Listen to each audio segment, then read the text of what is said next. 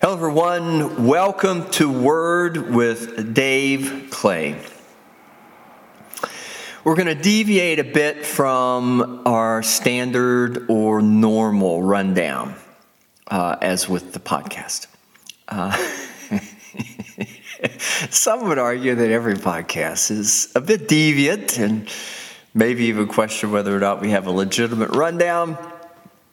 But I think I don't know, we fall into routines. I function best probably also within the context of routines. Uh, not that there's anything wrong with the routine, not that the routine is lacking in any way, shape, or form, but sometimes you just wake up one morning and you're going to do it differently. And uh, in that, I suppose, is a spirit of creativity. Uh, we're not going to deviate too much from the normal routine. Um, all of this began, as evidenced by, all of this began with uh, a thought that I've always held. I never want to be that person who spends their whole life living to this particular type of music.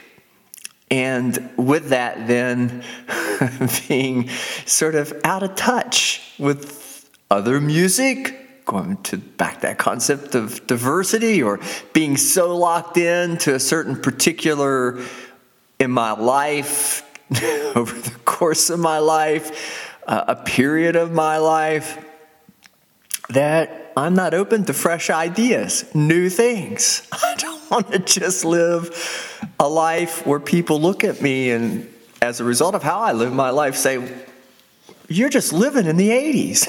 or the 90s or whatever it is. Uh, I think that those individuals can be, be, a bit stale and, in that way, a little out of touch. I don't want to be accused of being either of those. But I have to confess, I'm a fond fan of Kurt Cobain. and with that, then, for those of you who already know where this is going, the music group Nirvana.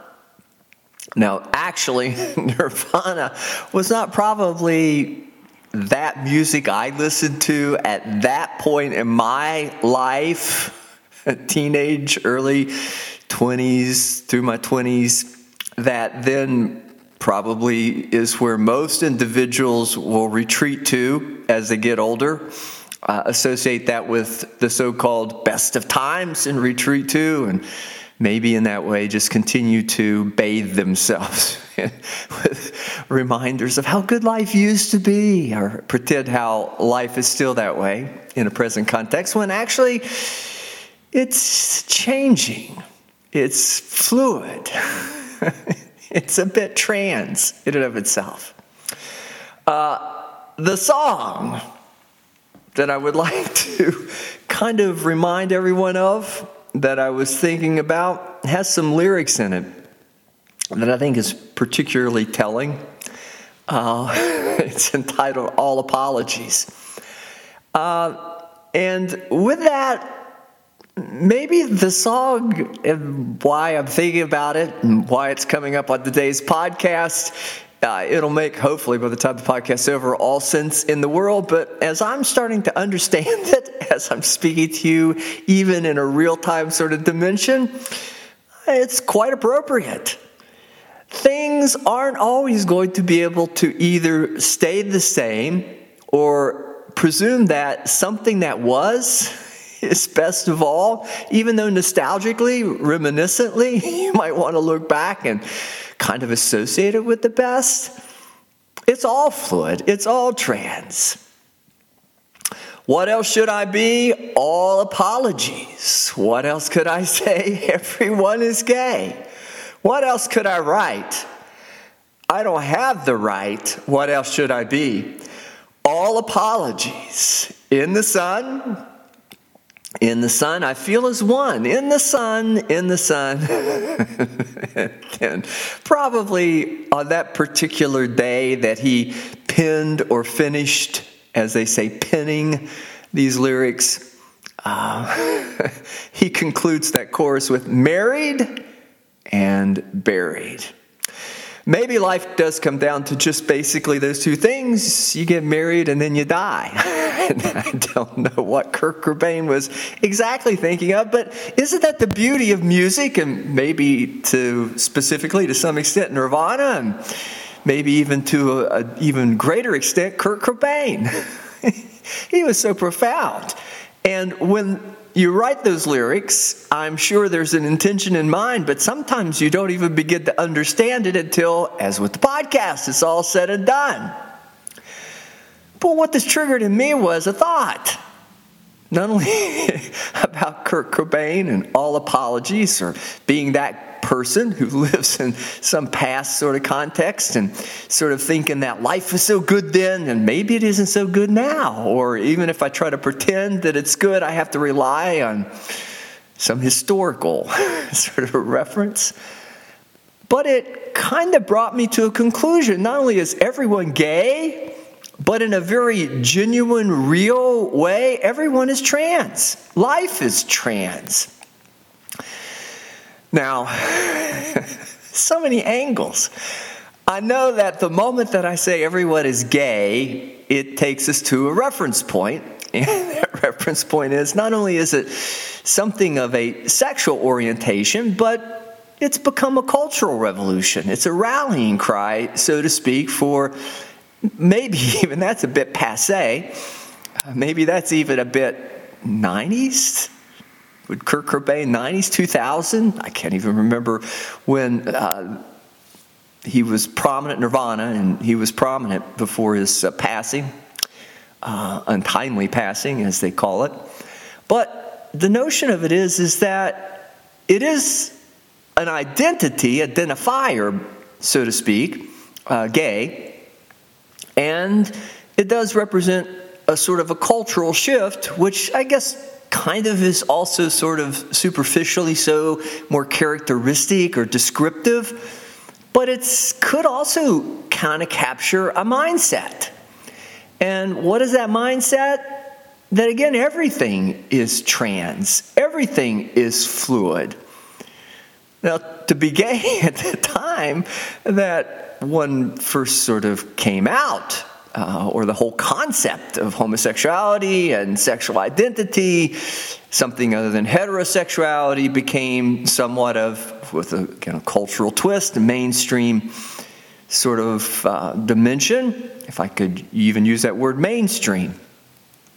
Uh, broadly accepted as it is today, or as broadly accepted as today, it was pretty radical.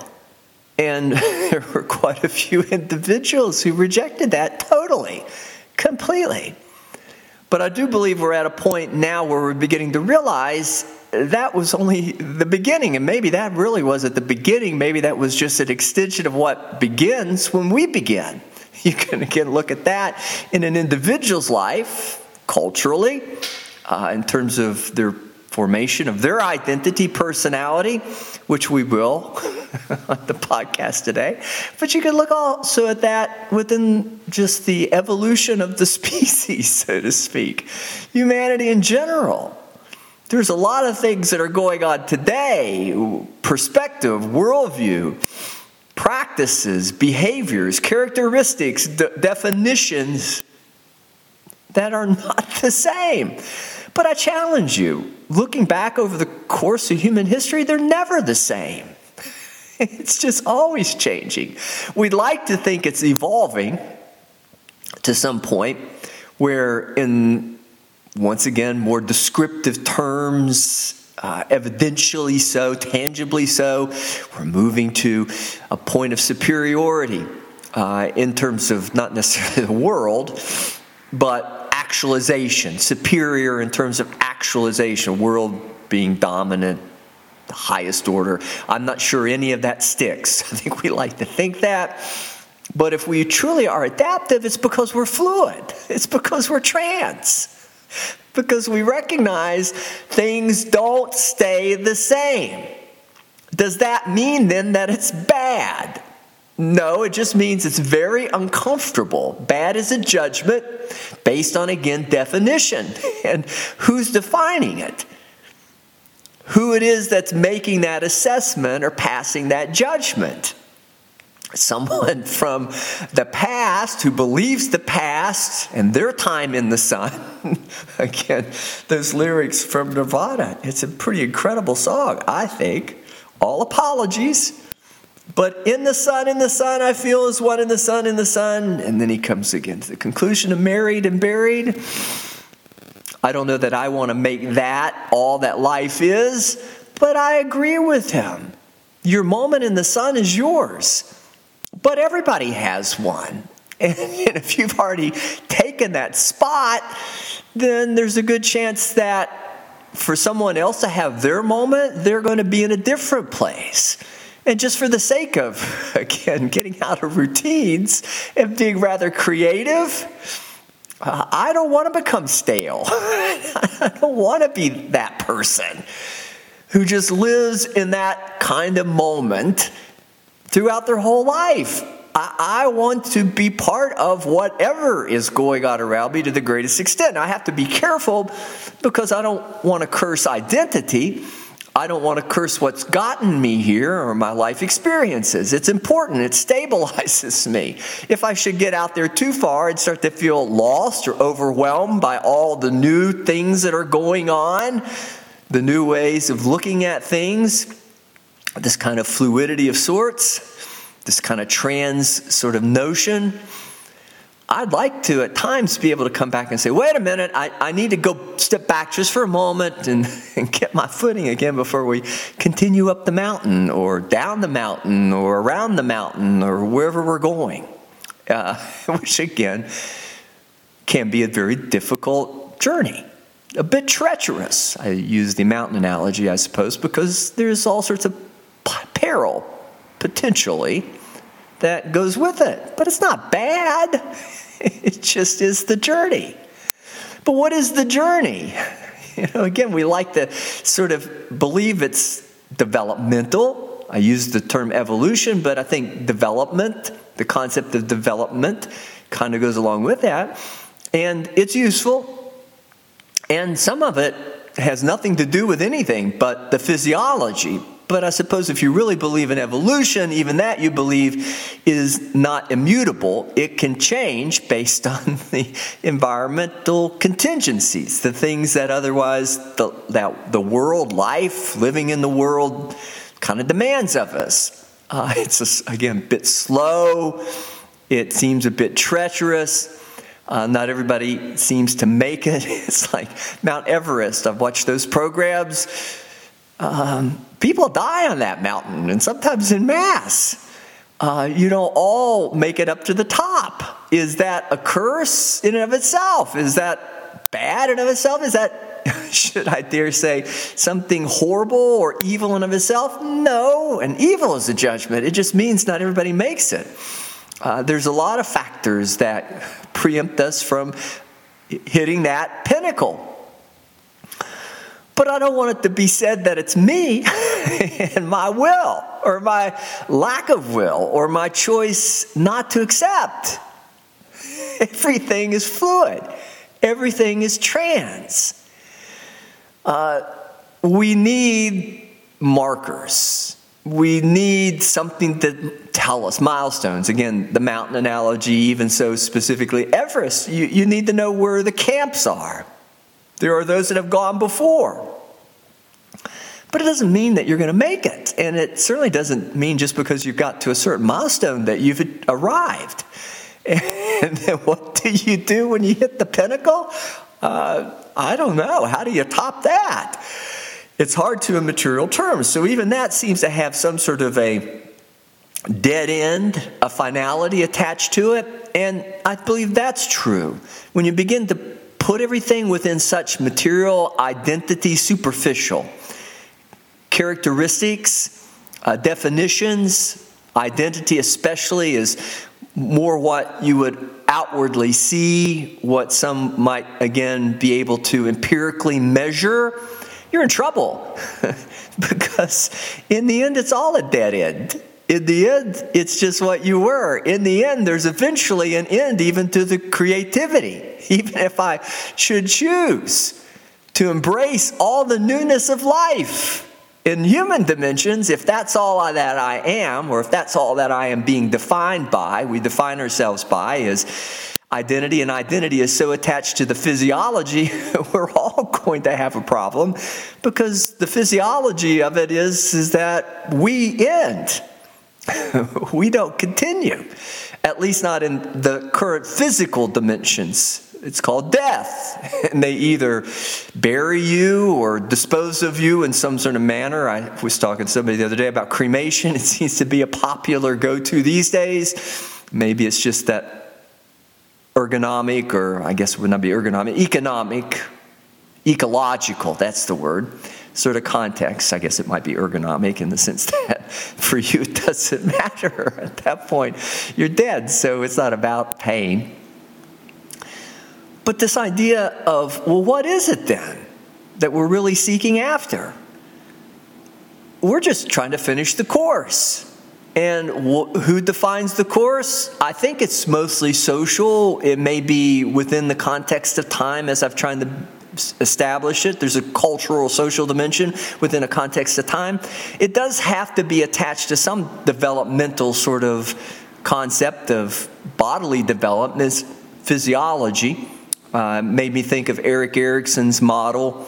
Uh, and basically, most of that psychological development coincides or corresponds so closely with, um, correlates so closely with the physiological that they're inseparable. Erikson captured a period of time. I believe it's, it's in, retreat, his theory uh, because everything's changing and it's becoming historical. And one day somebody will say, well, we can remember Erikson as Sentinel and he was all part of the journey, but he's like that Nirvana song, All Apologies. it's all in the past. And what are we moving toward? Somebody will come up with another theory. Somebody will come up with a, a current way of study, research, evidence, empiricism, evidence based sort of research, so that we can then look at it and say, well, this is where we are. And we can sort of calibrate that in some sort of meaningful way with, I suppose, not only the physical and the psychological taken into account, but really this is the chase down on the podcast. What we need to be is adaptive. But what is being adaptive? it's more than your identity. It's more than what somebody could look at and say, well, this is adaptive. It's an attitude, it's a way of looking at life, it's the way of processing the data and facts as they are within the context of current, immediate context of how we as individuals within the scope of our individual development but also culturally, socially, within the context of our social movement and flow, within the context of our humanity as a species, within the context of our physical world we live in, within the context of creativity, even in those sort of physical dimensions. Is there going to ever be an end? No, but there's an end to everything physical in a manifestation sort of way. so we have to be more than just a label. Our identity has to be more than simply a concept that defines us. But the moment that you begin to define someone, establish identity, then you begin dying because the identity is going to change. The person's going to change. That's the core, I believe, that of adaptability is the understanding in a highest order of ways that everything constantly changes. It's fluid. And we need to at least understand that when the demand gets to that point of critical mass, going back to evolution, or just the more immediate demand to survive. You know, sometimes adaptability isn't necessarily a choice, it's a reaction. Evolution is sort of reactionary. What I'm trying to capture on the podcast today is the attitude itself to be open to change, to be creative, but also to know how to calibrate all of those, bring all those factors into a centralized sense of who you are. Not that it defines you so that you react to it, but in that way you can begin to define it. you can be proactive in defining it. So it's pretty deviant, isn't it? At least from our normal podcast.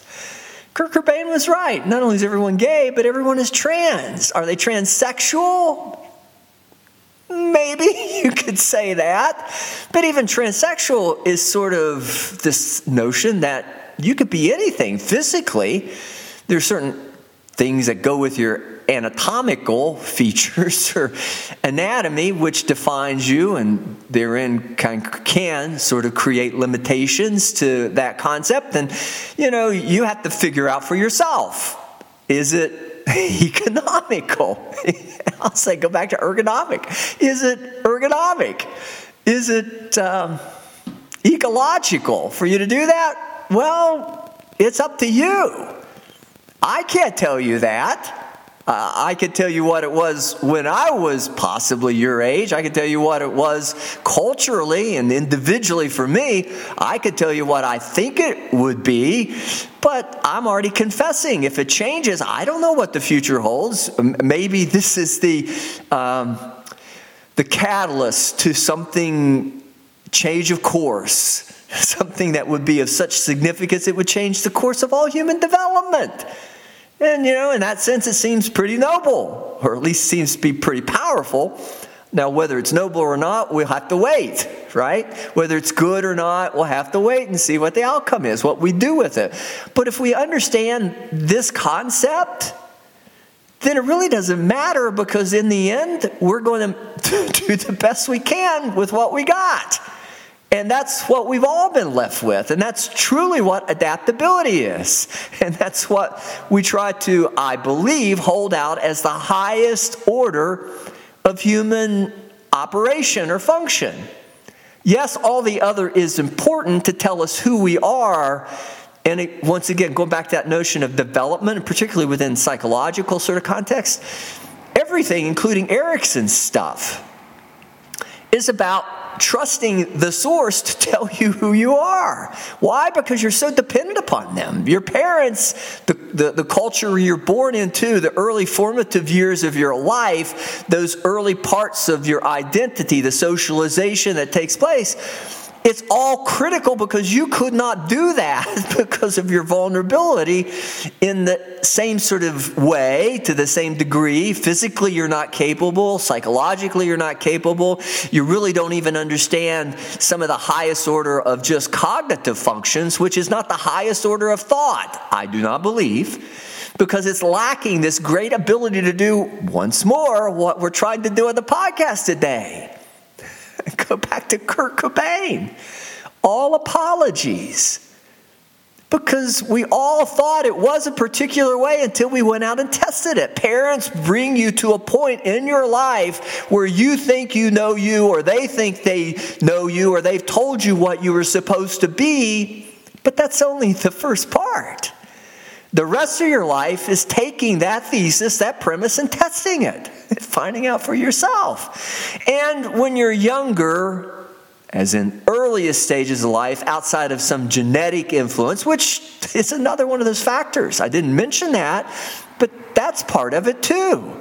You're born with certain predispositions that are already influencing you in the way of temperament in addition to other physical sort of aspects of your existence your what you're going to be. There's liabilities there's it's aberration but it's not necessarily bad it's just different. And if you're going to be successful taking what you've been given and making it the best you can it's on you then but if it's on you, then it still takes a while to get to that place where all the human apparatus, emotional processing, cognitive processing, those operational systems coming online in the way they do to the point or ex- extent that they're completed for the most part operationally when you're in your teens. But along the way, you've got all kinds of experiences that happen. You run into different people from different cultures who grew up different ways, socialized in different sort of ways. You have to take that data in. It's confusing. It's a little sometimes you have to overwhelming. Sometimes you have to step back and figure out where you are, who you are, so that you can proceed forward. But if you at that point have not been taught how to take it all in and put it all together to make the best decision, next step forward decision, on whatever direction you're going up, down, around the mountain, it's always perilous.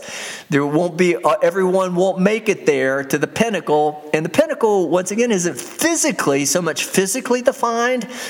It's maybe more psychologically, but I'm going to put this in a different category even than the psychological, because there can be all sorts of mountains and traps and in psychological terms, cognition, thoughts, paradigms that though they're not materially evident, you can't see them, you can see the effects of them, and you can see them once you see the person and how they behave and listen to what they say. You can tell. They've got a pretty rigid view this is the way it is. This is who we are. And in that, that's their reality. And in that, then, whether reality really matches that or not, the facts really match it, it doesn't matter. They're going to go out and try to make the world what they think it is or should be.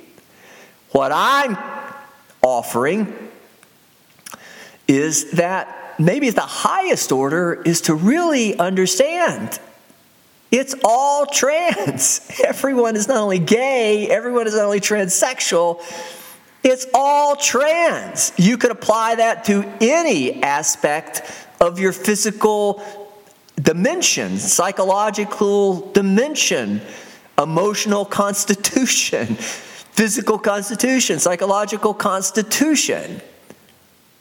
But it still is going to end up in death, except that you would be able to see it as all part of a process, a journey that otherwise could, and in the end, I'm hopeful, as you would reach the pinnacle, whether literally of the mountaintop, self actualization in material terms, personality, all those things, or psychological actualization of being quite content with who you are in the moment you're in, that's perfection, complete in the moment that you're in.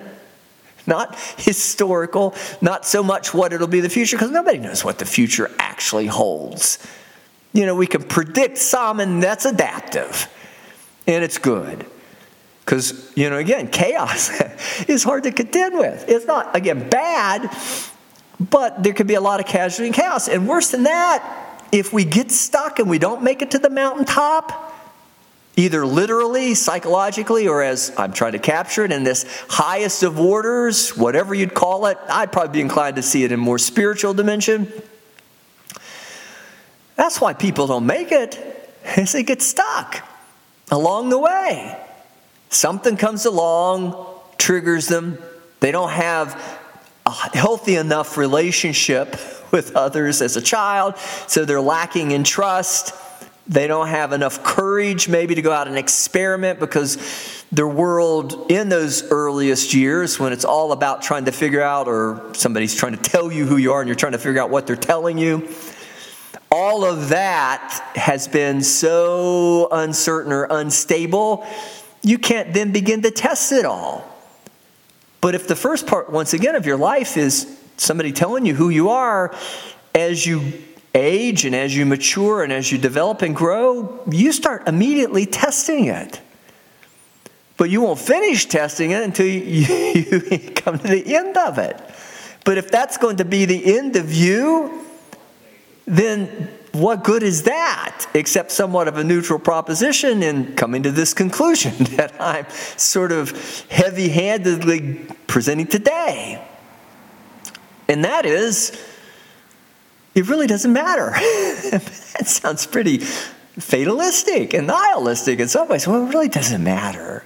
And I don't know that we want to say that because it does, but in some ways it really doesn't, except you would see it.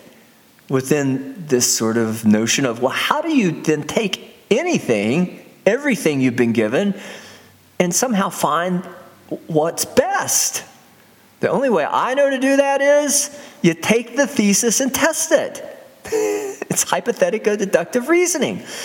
But all I know is that's exactly what our life course is. If whatever stages, if you want to use Erikson stages of development, whose ever, your own, anecdotally, your own. It's the same thing. You start out with a thesis and then you test it. Whoever it was that was in that position to care for you and provide for you, and in that way told you what to be and what to do, as good or bad, adaptive or maladaptive as that seemed to be within the context of the moment that you're in.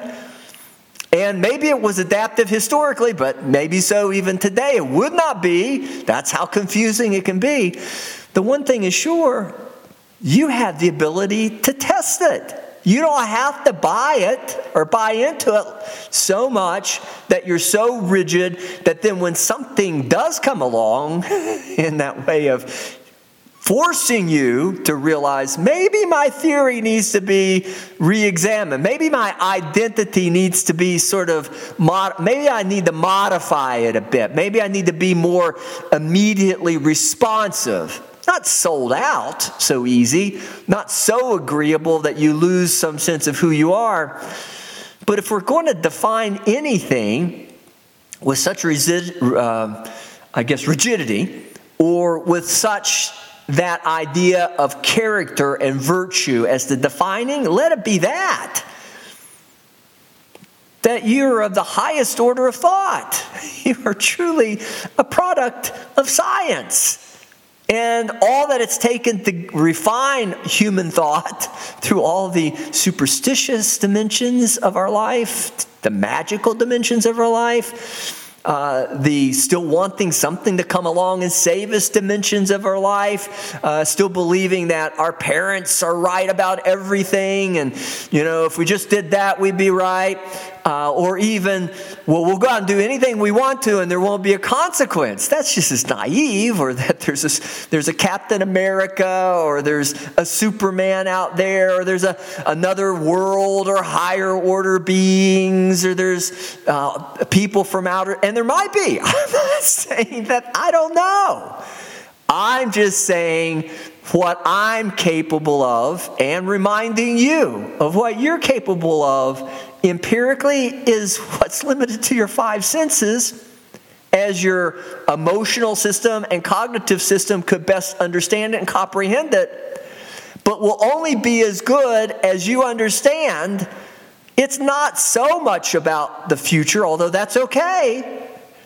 Think about the consequences. If you know it's going to cause you pain in an immediate way or problems in an immediate way, if it's going to create more trouble than it's worth, if it's not efficient, if it's not ecologically sound, if it's not ergonomic in that way, you may want to think twice before doing it. Or if you do it, then you're probably not going to get a lot of cooperation from most people because most people might think that and say, I don't know that that's really worth it. That's a bit of a reach. I'll take that into consideration, but just give me a while. I'm still living in the 90s, the 2000s. I, I'm really not quite yet ready to receive all of this, but be a bit more gentle and kind, and I might come around to it. Again, Kurt Cobain, everyone is gay. That's a pretty profound statement for the time that he was in. But he was a pretty astute observer at some level, either awareness or at some deeper level, poetically so, when he penned the lyrics. Because in the end, I think what he said is exactly true today as we're looking at this whole thing about transgender, transsexual, where we're saying, well, wait a minute those things don't define me as a person. Wait a minute, those things should not be barriers or restrictions. But be careful because if you fall into the trap of believing your stuff, however you believe, and I, remember, I'm supporting this. I'm not going against this. Somebody's going to react to it. But if you get in the fall in the trap of being reactive, you've taken steps backwards. To really have courage to be able to test it and find out what it is for you really requires you to not only have confidence, not only be so scared, so afraid that your development psychologically, maybe even in some ways physically, has been influenced by such threats. What's the greatest threat? It's going to kill you. Don't go around making it sound like somebody's going to die. You're going to turn them off pretty quick, or you're going to get mostly that emotional, reactive sort of thinking. Use the highest order of thought, put it within the best of contexts. Well, let's take a look at this and let's analyze this. Now, I'm not the greatest philosopher in the world. I may not even be the best um, psychotherapist psychological counselor in the world. Uh, I may not even understand all the theories as they are currently being taught in school. It's been a while since I've been in that immediate environment. I've got a lot of clutter in my brain from a lot of years of practice and experience.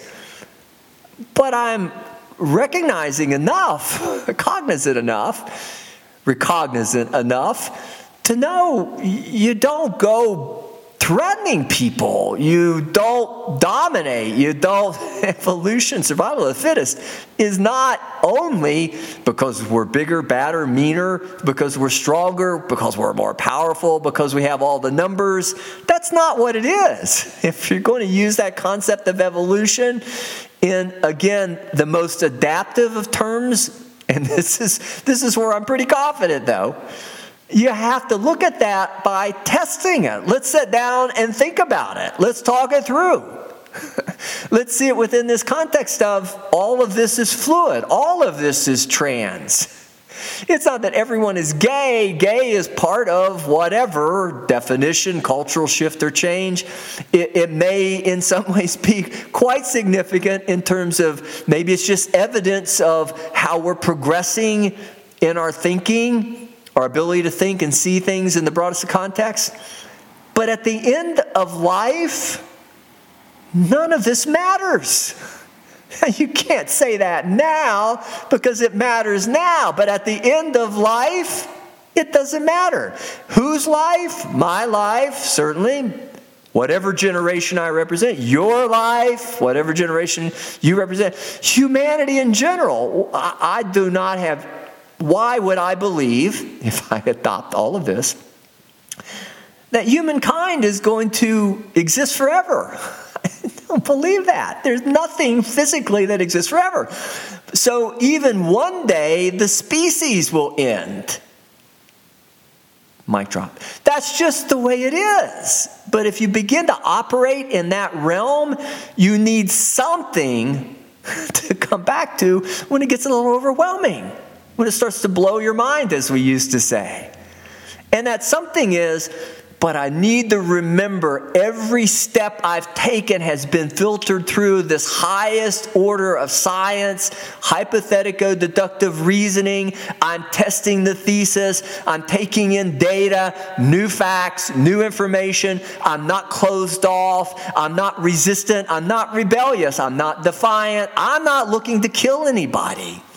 My thoughts, my attitudes, my paradigm is not superior, except under the science, the so called philosophy above or beyond all philosophies. It's predicate upon the soundness of not only human operations, but when you do it and practice it, it becomes almost surrealistically so superhuman. maybe that's where Captain America comes in. Maybe Superman thinks think they think this way. Each of them thinks this way. But if I could be anything close to them, then let me think this way. And what triggered all of this, I told you it's going to be a deviant podcast, is an article I read in Psychology Today, uh, September, October 2022. What parents of trans kids want to know? When a child first tells their parents that they're transgender or non binary, their parents have questions. And then it comes up with 10. It's by 10 questions. By Devon Frye. And we may explore the 10 questions. Uh, obviously, in today's podcast, time is short as we're approaching the end, and we probably won't get into it today. But I'm just kind of bringing it back to whatever the questions, whatever parents might have as far as questions about their kids, the trans, the identity, all of those issues. You have to be, as they say, open minded. You can't be so rigid, so close, so certain, so sure that you're living in the past. Unless it's nirvana, unless you want to listen to all apologies. Because whatever you think of Kurt Cobain, whatever you think of that style of music, whatever you think of me, because I actually listen to that style of music or that genre of music, I think the message transcends. There's that trans again. All of this, it's transcendent in the same sort of way. He understands. In the end, it doesn't really matter. But unfortunately for Kurt Cobain, in a more personal dimension, only speaking of this, as with public knowledge, what we've come to know about him, his life, his times, and uh, unfortunately, again, his great demise, it wasn't enough because as much as he could catch a glimpse of it, and the song captures it, it wasn't consciously in the forefront of his mind. And all those other factors that leads to death and that whole nihilistic, fatalistic sort of spin on it notion, he got caught up in it. And how do I know that? Because he'd spent a good bit of his life running from it. Don't run from reality. He's, he's a smart guy. Uh, he may be superior in that way I was speaking of earlier in the podcast. He's got this thing down. He just got the tool, he just doesn't know what to do with it. What else should I be? All apologies. What else should I say or could I say? Everyone's gay. What else could I write? I don't have the R I G H T right. What else should I be? All apologies. In the sun, in the sun, I feel as one, in the sun, in the sun. Married and buried. When it all is over, when it's all said and done, if we don't have that consolation, that it's all been part of the human experience, if we don't have something other than what identifies us physically or superficially, if we fall into the uh, judgment, the right judging people as to whether they're good or bad, if we fall into that too much, if we don't stay out of that, then all we're going to do is end our life having nothing more than something that's going to die. We started out with death, and we're going to end with death. This is the only way to transcend it is to understand the true concept of trance and fluid. And if you're going to say that about one thing, you need to say that about all things, lest you be a hypocrite. And hypocrisy tends to suggest you really don't believe it. And I don't want to accuse Kurt Cobain of being a hypocrite. I would not want to be one myself, although there's probably some things I'm not quite ready to give up just yet. I'm sure I could say the same about you. Not that you're a hypocrite, but that there's probably some things you're not. But let's all agree. The minute we think we know it all, the minute we think we've got the best way to do it, the minute we start judging other people superficially, the minute we forget about the creativity, and even that makes that more than even that hypothetical deductive science, that's what science is about. It's the only thing way, thematically, in a theme sort of way. Concept, not just a thing, it's a concept, although it has entity to it, that best captures creativity. We need to be creative, participating in the creative dynamic. What does this have to do with psychological counseling? That's why people come see me, is they've got caught up in the Kurt Cobain trap. Unfortunately, they are heading for death, which we all are. But I'm saying, wait a minute, you don't have to die if death means that you spend your whole life trapped in a box of your own construction. And who knows?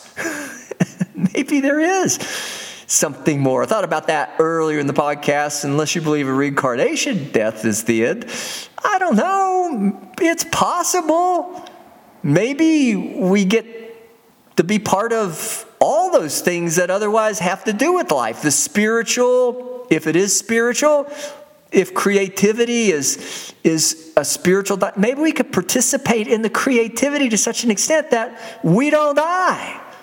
Maybe there's a highest order of us that is really hard to get to unless we lay aside all these other things, all, all this junk.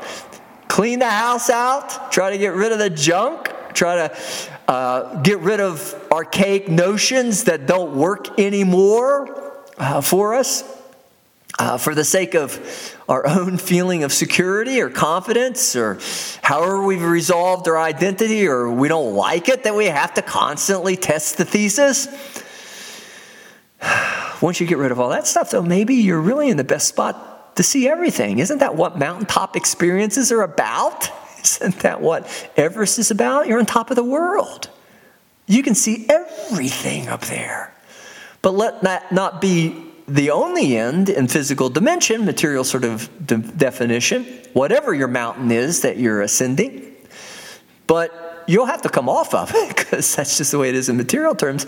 But once you get up there and you begin to understand things, hopefully, I've communicated. I only have mere words to use, I, I don't have any other way to capture it. Um, in the words that I've chosen, the presentation, the vessel, me, I've been able to give it to you. If you begin to understand any of this, or if any of this made any sense, once you get up there, you begin to realize, as Kurt Cobain didn't, wait a minute, this is more than just me. I'm going to get humbled by all this. I'm a small speck in a very, very large, big picture image of the world. But lest I get trapped in my even worldview globally, I'm one planet amongst many that make up a solar system, that make up such the constellation, that make up so much infinity to infinity, all that is. Now, isn't it fitting after such a deviant podcast is today that I'll leave you the thought. You've got to understand if you can't be part of infinity, if you can't be part of that, if you can't at least allow your mind to be blown open so you can begin to see all of these other dimensions without the use of drugs, by the way. I like this to remind everybody that though I have, it's your choice.